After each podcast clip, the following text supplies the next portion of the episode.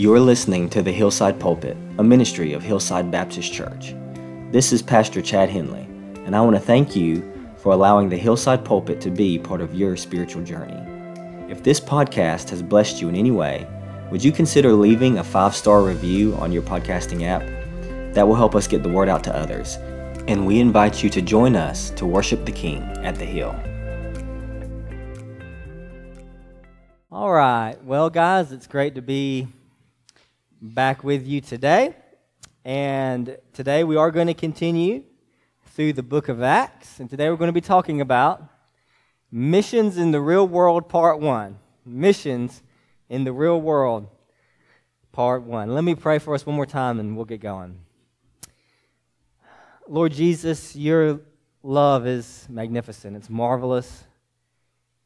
It's wonderful, Lord. There's nothing like it. It has taken sinners like, like us, like me, has forgiven us, redeemed us, transformed us. Um, and God, we're so grateful. And as we come now and as we think about your holy word, God, and your scripture, uh, God, I just pray that you would prepare our hearts, Lord, to hear from you.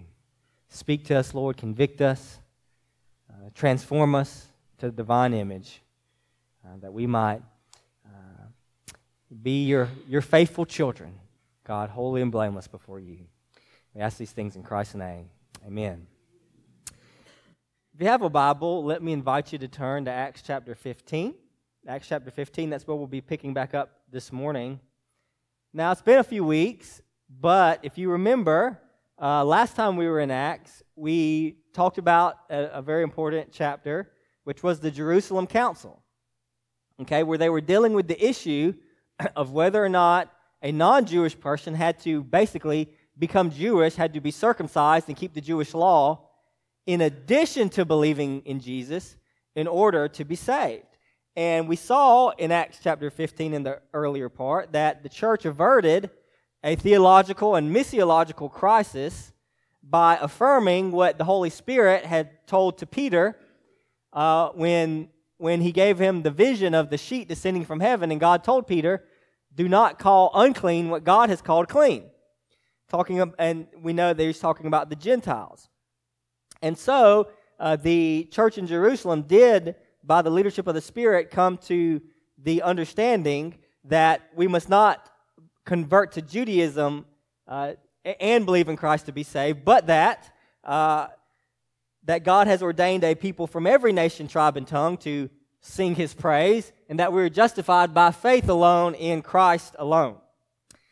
And so, after this event has taken place, we're not surprised. Uh, Paul, um, Paul and Barnabas go back to Antioch, which is north of Jerusalem, and it's not long before he takes up his missionary mantle again. And so they plan to return to the work of, of encouraging the churches that he and Barnabas had reached uh, in their first missionary journey. Uh, but what we see here and what we're going to see today is that uh, ministry is not always uh, easy. Ministry is oftentimes messy. Uh, and in fact, missions in the real world isn't, isn't clean cut. You, have, you face challenges, you face decisions, you face things that you wouldn't necessarily expect. And that shouldn't, that shouldn't really surprise us, right? Because wherever wherever God's trying to work, right, there the devil's going to be fighting, right? He's going to be fighting against where God's trying to work. And so we're going to see today that ministry and missions isn't a walk in the park. Missions in the real world, ministry in the real world is hard and it takes wisdom and courage and submission and, and, and, uh, and closeness to the Holy Spirit of God to be able to navigate uh, the challenges of missions and ministry well. So that's what we're going to be talking about today as we talk about missions in the real world, part one from Acts chapter 15, beginning in verse 36. Uh, if you're able and willing, let me invite you to stand in honor of the reading of God's word. Acts chapter 15, beginning in verse 36. It says, After some days, Paul and Barnabas, Paul said to Barnabas, Let us return and visit the brothers in every city where we proclaim the word of the Lord and see how they are. Now, Barnabas wanted to take with them John, called Mark, but Paul thought it best, thought best not to take them, not to take with them one who had withdrawn from them in Pamphylia and had not gone, gone with them to the work. And there arose a sharp disagreement, so that they separated from each other. Barnabas took Mark with him and sailed away to Cyprus, but Paul chose Silas and departed, having been commended by the brothers to the grace of the Lord, and he went through Syria and Cilicia, strengthening the churches. Paul came also to Derbe and to Lystra. A disciple was there named Timothy, a son of a Jewish woman who was a believer, but his father was a Greek. He was well spoken of by the brothers at Lystra and Iconium. Paul wanted Timothy to accompany him, and he took him and circumcised him because of the Jews who were in those places, for they all knew that his father was a Greek. And as they went on their way through the cities, they delivered to them for observance the decisions that had been reached by the apostles and elders who were in Jerusalem. So the churches were strengthened in the faith, and they increased in numbers daily. And they went through the region of Phrygia and Galatia, having been forbidden by the Holy Spirit to speak the word in Asia. And when they had come up to Mysia, they attempted to go into Bithynia, but the Spirit of Jesus did not allow them. So, passing by Mysia, they went down to Troas, and a vision appeared to Paul in the night. A man of Macedonia was standing there, urging him saying, Come over to Macedonia and help us. And when Paul had seen the vision, immediately we sought to go on into Macedonia, concluding that God had called us to preach the gospel to them. The word of God for the people of God. Thanks be to God. You may be seated. All right, so we're going to talk about three principles concerning missions in the real world today. Number one, missions in the real world involves conflict. Number two, missions in the real world requires contextualiz- contextualization. Whew. And then number three, missions in the real world heeds calling. So involves conflict, requires contextualization, and heeds calling. First, number one, missions in the real world involves conflict. Okay, so we've had the Jerusalem Council. Some Jewish Christians have really upset Gentile churches that Paul and Barnabas had ministered in, preaching a different gospel, basically, as we see in the book of Galatians, saying that the Gentiles basically had to become Jews first before they could become Christians. And so this caused a great, great stir. And so they have the Jerusalem Council, who does indeed determine that God, by the Holy Spirit, is making Gentiles clean by faith in Christ and not through obedience to the law. So praise God, there is no hindrance there, but that non Jews do not have to become Jewish first in order to be saved through Jesus Christ. And so this decision has been rendered down from the church in Jerusalem. And so it's no surprise that not long after that, Paul and Barnabas want to go back to the churches that they ministered to to help them understand uh, the, the, this decision and this ruling that had been handed down. But as the plans get underway, they hit a, roadblock, a roadblock that has become probably one of the most famous interpersonal conflicts in human history.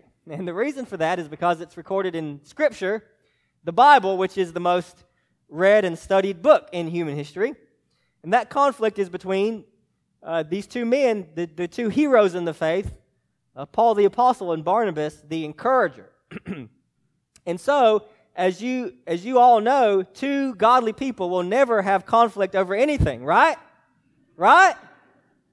I got somebody last time with that. Wrong, right? It's wrong. All right? These two spiritual giants are human too. Okay? So that's important to remember by the people you respect spiritually. We're all human. All right? And they disagreed over some practical matter of prudence here. And what did they disagree over? They disagreed over whether or not they should take Mark with them on this so called second missionary journey. Now, Mark, you will remember, is the one who uh, is recognized for producing the, the third gospel in our Bibles Matthew, Mark, uh, sorry, the second gospel, Matthew, Mark, right? So the second gospel um, is attributed to Mark.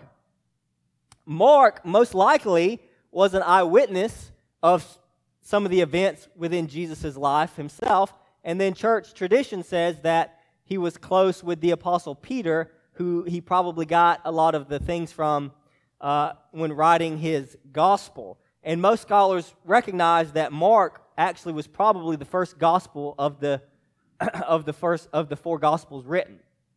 Okay? But but and then the final detail about Mark that's probably important for our purposes here is that Mark was actually Barnabas's cousin. Okay? Mark was Barnabas's cousin.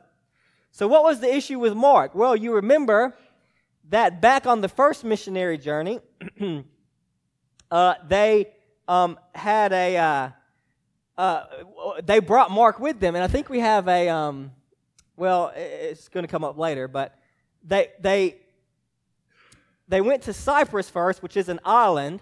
All right, on the first missionary journey, they went to Cyprus first, and then the second they left Cyprus and they arrived back on the mainland there, Mark leaves them and goes back to Israel. All right, and he leaves Paul and Barnabas to do the, the rest of the, the missionary work. All right, it says there that uh, that um, Mark left them. It says that Mark withdrew from them but the word probably is a stronger word than that, and probably has more of the sense of deserted or abandoned them. Now, we don't know why Mark left, and we could speculate why Mark left, but at the end of the day, we just we really have no idea why Mark left. But what we do know is that whatever the reason Mark left them on their first missionary journey, Paul didn't think it was that good of a reason uh, because he's he's uh, upset with Mark about it and feels like it has kind of you know uh, means that Mark isn't quite mature enough or fit enough to be a partner with them on their second missionary journey. And so Barnabas, of course, uh, was known as the son of encouragement. And so we're not super surprised that of the two, Barnabas is, is ready to give, uh, to give Mark a second chance. And, and Paul, Paul, not so much. You know, Barnabas is more of like the, you know, come on, guys, pat you on the back. Paul's like, uh, you know, you know, he left us kind of guy. All right? So, and we need both kinds of people. All right? But they didn't see eye to eye on this. And of course, for Barnabas, too, Paul had something to do with that Mark was his cousin, and there was some familial loyalty there. So these two brothers, these two spiritual giants, actually divide over this issue. they actually decide, which is kind of crazy if you think about it, that they just they could not continue to work together on this missionary task uh, because of the issue of Mark. And so they, they split, and Barnabas takes Mark and goes to Cyprus on that same route, um, we would say, what's that, clockwise on the Mediterranean, while, Bar- while Paul actually takes Silas and goes the other way, counterclockwise, uh, on it, the inland journey uh, back towards the cities that they uh, ministered to. Okay? So, what are some principles? What are some takeaways from this? Well, the first takeaway is this that following Christ is never conflict free. Following Christ is never conflict free. I'm amazed by the number of Christians who act surprised when there's conflict in a church. That's just, it's just, I don't know why. Did you know this, this? Uh, the first time I heard this, this blew me away. Do you know the number one reason why missionaries leave the mission field? The number one reason is interpersonal conflict with their missionary team. That's the number one reason missionaries leave the mission field. It's crazy. Why is that? Well, like we said before, right? Because wherever God is actually trying to work, right, where God is working, the devil's always going to attack the hardest, right? And he knows that we as humans are weak and we like to take things personally and we like to let our feelings and things get in the way so that that uh, the, the good work that's trying to be done, all right, we get our feelings hurt or whatever, and, and the whole thing blows up. All right? And so, follow, so we just must, we must be sober about this and just remember that following Christ is never conflict free, so we shouldn't be surprised by it. And then the second point is that we must learn to handle conflict in a godly, mature way. Right? This is a hard this is a hard thing to do because we all have different like kind of like safety mechanisms when it comes to conflict, right? All right? Um, you know, uh, if you're like me, probably, all right, the, your preferred mechanism of conflict management is the silent treatment, all right? You just shut down, all right? You just shut down, you just wall yourself off, you know, I don't want to talk about it, I don't want to think about it, all right? The silent treatment, my friends, is not the way, all right? Talking people behind their, talking about people behind their back method is not the way. Uh, the poisoning other people's minds against them is not the way. The ignoring it and acting like everything is fine way is not the way. All right? You know, I, I, say, you know, we talk about this a lot. We live in the rural South. You know, it's the 11th commandment Thou shalt not hurt other people's feelings. Okay? But listen, we, as Christians, we got to grow past that and we got to learn to handle conflict in godly biblical ways. And notice what that doesn't mean. It doesn't mean that we'll always come to agreement on everything. Okay? It doesn't, it doesn't actually mean that, right? But it does mean sitting down and having honest, face to face conversations, all right? Trying to think deeply, soberly, reason, reasonably about whatever the conflict is about, okay? And, and that's the point. It's like not, and not every conflict, and that's what this, this whole account illustrates, right? That not every conflict will end with hugs and um, matching biffle tattoos, all right? Best friends for life, all right? It might not, it probably won't happen that way. Sometimes we just, sometimes the best we can do is just to agree to disagree. And what, and, and I mean, and, and even, and Paul and Barnabas, again, these spiritual giants, these spiritual heroes, all right, they, they just could not agree on this. And so sometimes missions in the real world, we have to, we just, we have to work sometimes with our human weaknesses. And sometimes that means that the best option really is to just separate. Sometimes that's just the best thing to do. Sometimes you just need to go your way and we need to go our way and no hard feelings. We still love each other. We're still serving Christ in our own ways, but we just we can't agree on this on this one thing. You know, th- this might help you and so just, you know, just I'm to let you off the hook here. You don't have to be best friends with everybody. You don't. You can love. Now you got to be kind to everybody. You got to love everybody. You got to respect people and treat them with with kindness the way you would want them to treat you, but you ain't got to be best friends with everybody. And so, and so, and so don't, you know, don't, don't try to, don't try to put that on yourself. Just, just be faithful. Just serve God. Just, you know, just, just, and, and, and when we're serving and when we're being obedient, you know, if we can't see eye to eye with people, you know, work it out, have honest conversation. If you can't agree, then just go your own way and keep serving the Lord and, and it, it'll work out. I mean, God, and, and again, if you think about it, right, this obviously wasn't, you know, we wouldn't say probably this was the best case scenario, but what was the outcome, right? Well, instead of one missionary team, now we had two. All right? And so, and so sometimes that's the way the Lord works. All right? And so God can work even through our human weaknesses. And I just think it's important too to remember that conflict doesn't always have to be a bad thing. We always view conflict, we typically view conflict as a bad thing, but really conflict is just an opportunity, right? And lots of good can come out of conflict. Lots of times, conversations that probably needed to happen a long time ago finally happen because some conflict takes place, and then you can finally start working through things and having honest conversations. And so don't always view conflict as a bad thing, but do know this that ministry in the real world involves conflict, number one. number two here is that ministry in the real world requires contextualization. Ministry in the real world requires contextualization. So Barnabas takes Mark to Cyprus, um, and uh, to the island of Cyprus, and then Paul takes Silas around the continent. And we, I think we have the map. Um, we should have the map up there. So Barnabas takes Mark to the island of Cyprus. You can see it there in the Mediterranean, the pink island. All right, but but uh, Paul and Silas go up the land route uh, to the to their the cities of their first missionary journey. And so you might not be able to read it there, but in Galatia, the South Galatia, there there's Derbe, there's Lystra, there's Iconium. Those are all places that Paul and Barnabas went on the first missionary journey. All right, you remember that Lystra was actually the place, if you remember, that uh, when Paul and Barnabas got there, they healed a man who was lame from birth, and uh, and then the Lystrans thought that the Greek gods Zeus and Hermes had come and visited them. They thought they thought uh, Paul was Hermes and that Barnabas was Zeus, and they start trying to offer a sacrifice to them. And then Paul and Barnabas say, no, no, no, no. And then then later they end up stoning Paul. And so that's where all that happened. All right. Now when they um, when they arrive in Lystra, they find a Christian brother there named Timothy. Of course, and we know Timothy from the, the two letters that Paul would later write Timothy. But Timothy um, is a Christian brother there, and he's well spoken of by the, by the believers. And so here is a young man, okay, who the Lord has really worked in. He has come convert. We don't know exactly if he was converted by Paul himself or um, whether we do know that his uh, mother and grandmother, Lois and Eunice, were converted first. And so maybe he was converted from his mother and his grandmother.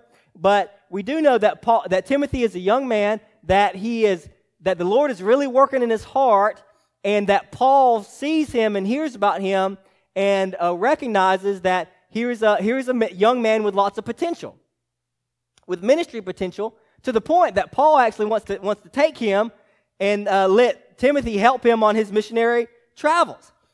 Okay?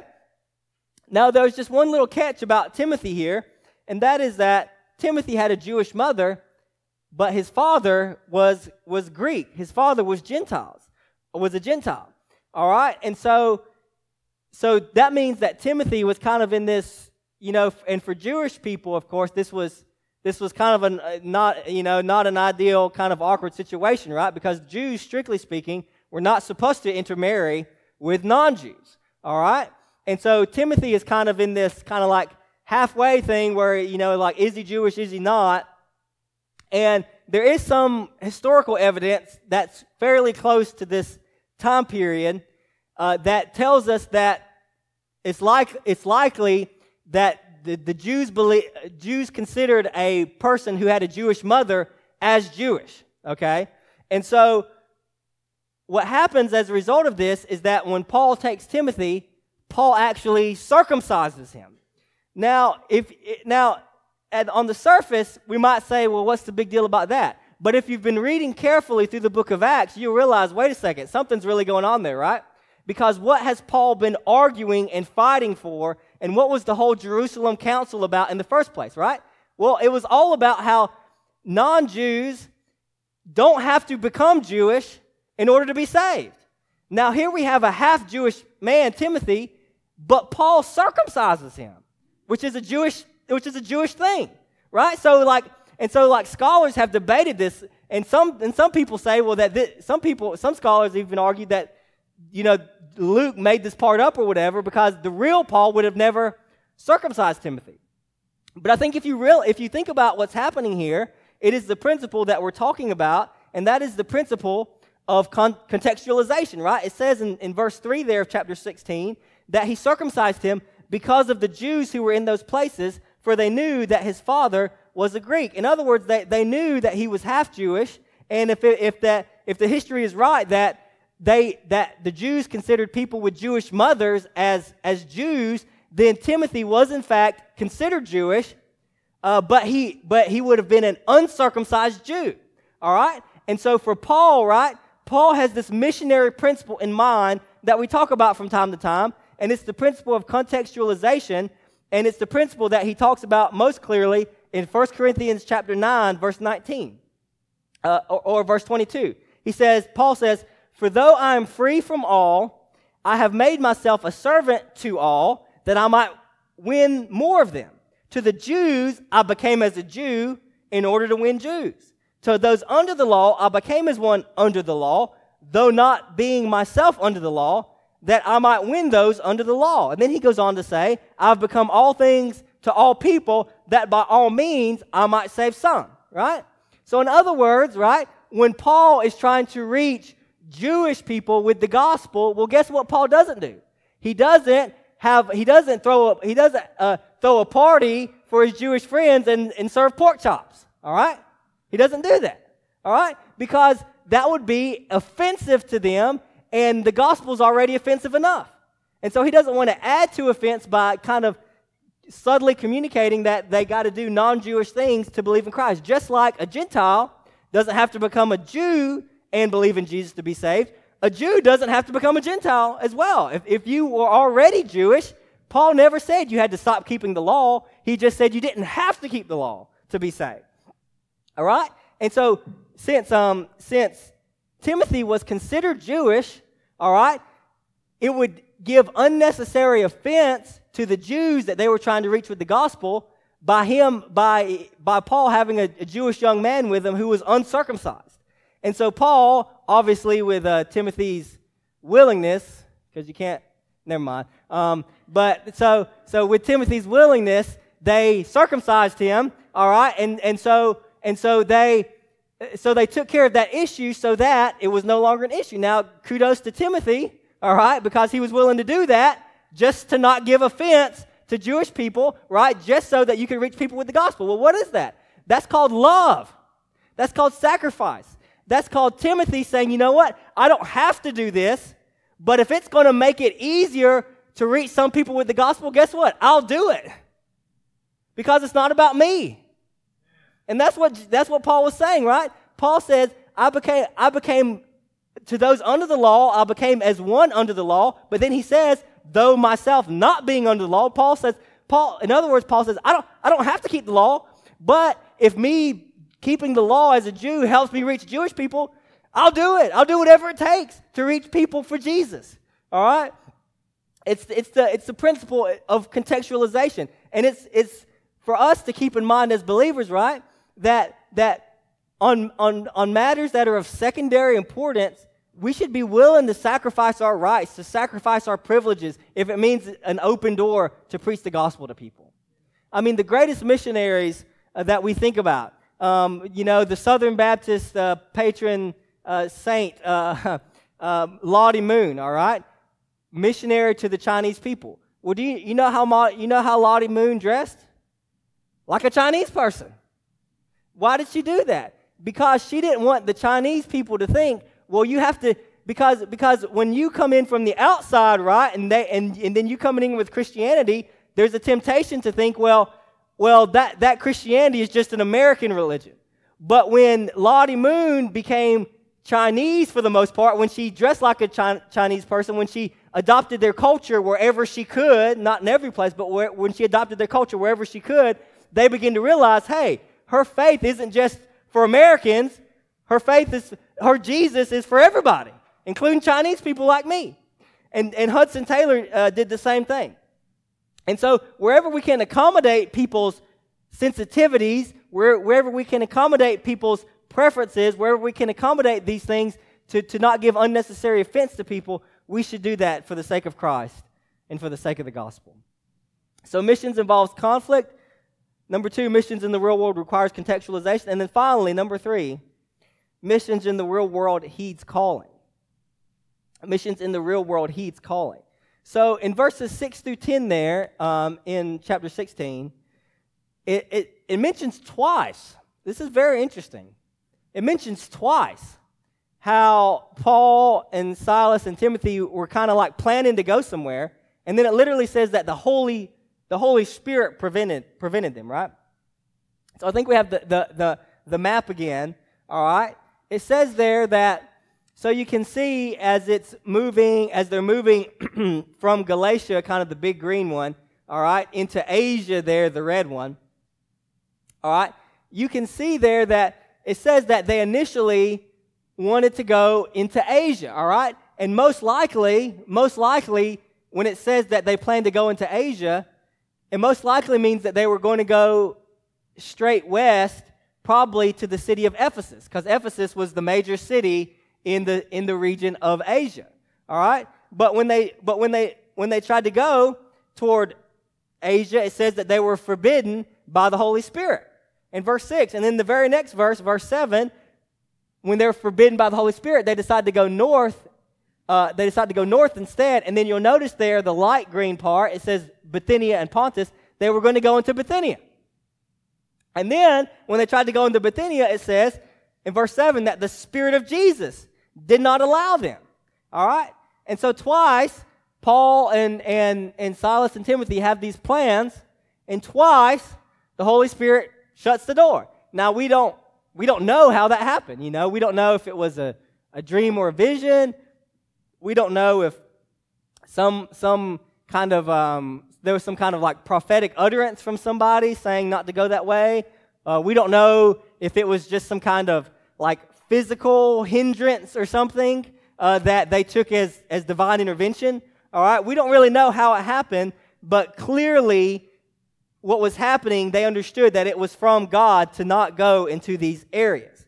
Okay, and so eventually, what happens is they can't they can't go straight west, they can't go north, so they end up cutting over to Troas, um, which is in the upper left portion there uh, of of Asia uh, and then traveling. And then when they get to Troas, Paul receives a vision of a man from Macedonia. So Macedonia is the yellow region in the corner. All right. So Paul receives a vision of a Macedonian man saying, "Hey, please come." You need, you need to come over here and help us. And so it's, what, what's interesting there is twice the Holy Spirit forbids them, and then when they get to Troas, the Holy Spirit, in a vision, tells them that they need to go over here so they can see how God closed this door and God closed that door to get them right here so that they could go where God wanted them to go at this time. All right? And so what's the point there? What's the point? The point is this it says we need to make plans and we need to strategize, but we can't hold so tightly to our plans that we can't pivot when God closes a door. So it's not that they didn't make plans, right? They made plans. Plans are good, right? They planned to go into Asia, and God stopped them. They planned to go in Bithynia, and God stopped them, right? It's not bad to make plans, but we can't hold, and we do this sometimes, right? We, we have this plan for our lives, and we hold it so tightly that when we realize that plan's not going to work out, we just fall to pieces. But that's just not reality, right? We, we, all, we, we should make plans, but we got to hold our plans loosely, knowing that at any moment God can intervene in our plans right? The, the, the, the proverb says, right? Uh, and and the, the, the heart of a man plans his way, but the Lord determines his steps, right? So, as followers of Christ, right, we should make plans, but we should be humble we should hold those plans loosely, right? So, it, it doesn't mean, you know, you know, there's some people that kind of have this posture of like, every morning I'm going to wake up and stick my finger to the wind and decide what I'm going to do. Somebody told me, I heard of somebody one time that they would pray in the grocery store whether they should buy smooth, creamy, or crunchy peanut butter. I'm just like, I'm, I'm not sure that that's that big of a deal. All right? But at the same time, all right, so that may be a little too much. All right? But at the same time, right, you know, we should be willing to, we should be willing to say, you know what? This, this doesn't feel right, or God, this, this isn't, I wanted to go this way, but God's closing this door. And, and so we should we should be able to pivot. We should be able to, to, to God, sometimes God has a roundabout way of getting us where He wants to go. So that doesn't mean that your initial plans were bad or misguided. It just means that it, it might have been a way to get you in the position and in the place to get you to where He really wants you to go, right? When I, uh, my, my plans in life, my undergraduate degree is in mechanical engineering, all right? And so, you know, when, so when I went to school and did a lot of hard math stuff that I wish I had never done, all right? So I, I did all that and it was great, but guess how, guess how much, you know, calculus I use every day? Not a whole lot, all right? But guess what? Where did God call me into the ministry? At Georgia Tech. Because God used that season in my life in a way that I would have would never anticipated. And so, and so I had plans and I followed those plans. And God used those, and even though, I, even though those plans didn't work out, those plans were, those plans were part of the plan to get me in a roundabout way where God wanted me to be. All right? And so, and so the journey, you know, the journeys have, have half the thing, you know? When God led the people of Israel out of Egypt, right? He had them take a very roundabout path to get to where they needed to go because they needed something. All right? And so sometimes that's the case for us. And so my question to you and my question to us as a church is you know, they they had to listen to the Holy Spirit.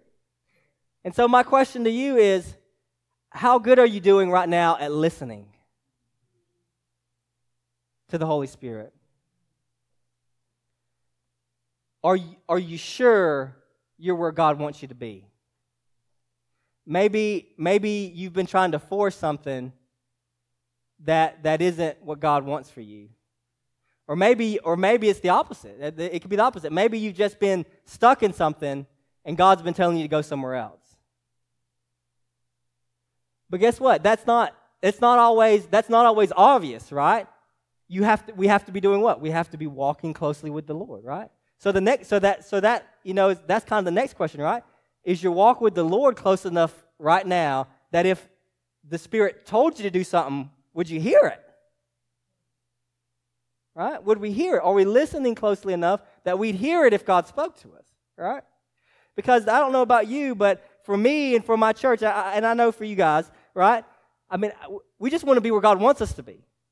And sometimes that's a roundabout way, and sometimes we might we might start one way and then God pivots us this way. But whatever it is, at any moment, we want to be what God, we, we want to be where God wants us to be. And so let that be our prayer. Let that be your prayer for yourself, and let that be our prayer for our church. That we would, that we would make plans, but that we would hold them loosely. That we'd always just seek to be obedient and sensitive to the leadership of the Holy Spirit. So, what is this? This is missions in the real world. It involves conflict, it requires contextualization, and it heeds calling. And so, as I close this morning, uh, just a final reminder and a final invitation, Lord, uh, to you all of the, of, of the calling that we're talking about, right? The most important calling is not where you're going to work, it's not where you're going to go to college, it's not how many kids are you going to have. The most important calling is do you belong to Jesus? And, and maybe you're in this room this morning, maybe you're watching online this morning, and, and you're, you're, you're not even 100% certain that you've received that first most important calling. But maybe the Lord's calling you today. Maybe for the first time you haven't, you haven't been able to hear the Holy Spirit. And maybe you just feel in your heart He's knocking on your door. He's putting that call on you, He's putting that call on your life to come to Him, to repent, and to be saved. That, that, my friends, is the first most important calling, and it's the beginning of the wonderful life God has for you. So if that call is being extended to you today, I pray that you would receive it. Let's pray together. Father in heaven, Lord, we are humbled today to recognize that life isn't always easy, that life is messy, that sometimes things get hard and relationships get tricky. But at the end of the day, Lord, you're for us and you're not against us. And, and you, are, you are for your work, you are for your kingdom. And we just, Lord, we just want to be where you want us to be. And so, God, I pray for ourselves individually, and I pray for us as Hillside Baptist Church. God, let us always be sensitive to the leadership of your Spirit. Let us always, God, just be listening and open, Lord, for when you tell us to, to, to, to not go this way and to go another way, like you did Paul and, and Silas and Timothy. God, I pray that we would be listening. I pray that we would be attentive. God, I pray that we'd be ready, Lord, for um, uh, to, to, to, to be primed and ready to go to the place that you want us to go. Lord, just, just like they heeded that call and you, you, and then you, you, you gave them the Macedonian call, Lord. Lord, there, there are people in the same way today, there are people out there, God, that need help, that need you. And you're calling us, you're calling your people, God, to meet those needs. Let us, let us be able, God, to hear that call and to be ready to go when you do. And finally, Lord, maybe you're just prompting, maybe you're prompting somebody's heart right now. They need your touch. Lord, they need your mercy. They need your forgiveness. Lord, I pray that you would give them the grace today to heed that call, to turn from their sins, to trust in you, Lord Jesus, who lived, who died, who rose, who's coming back, to receive your Holy Spirit, to be the, the, the person that you've called them to be. We love you and praise you, Lord. We ask these things in Christ's name. Amen.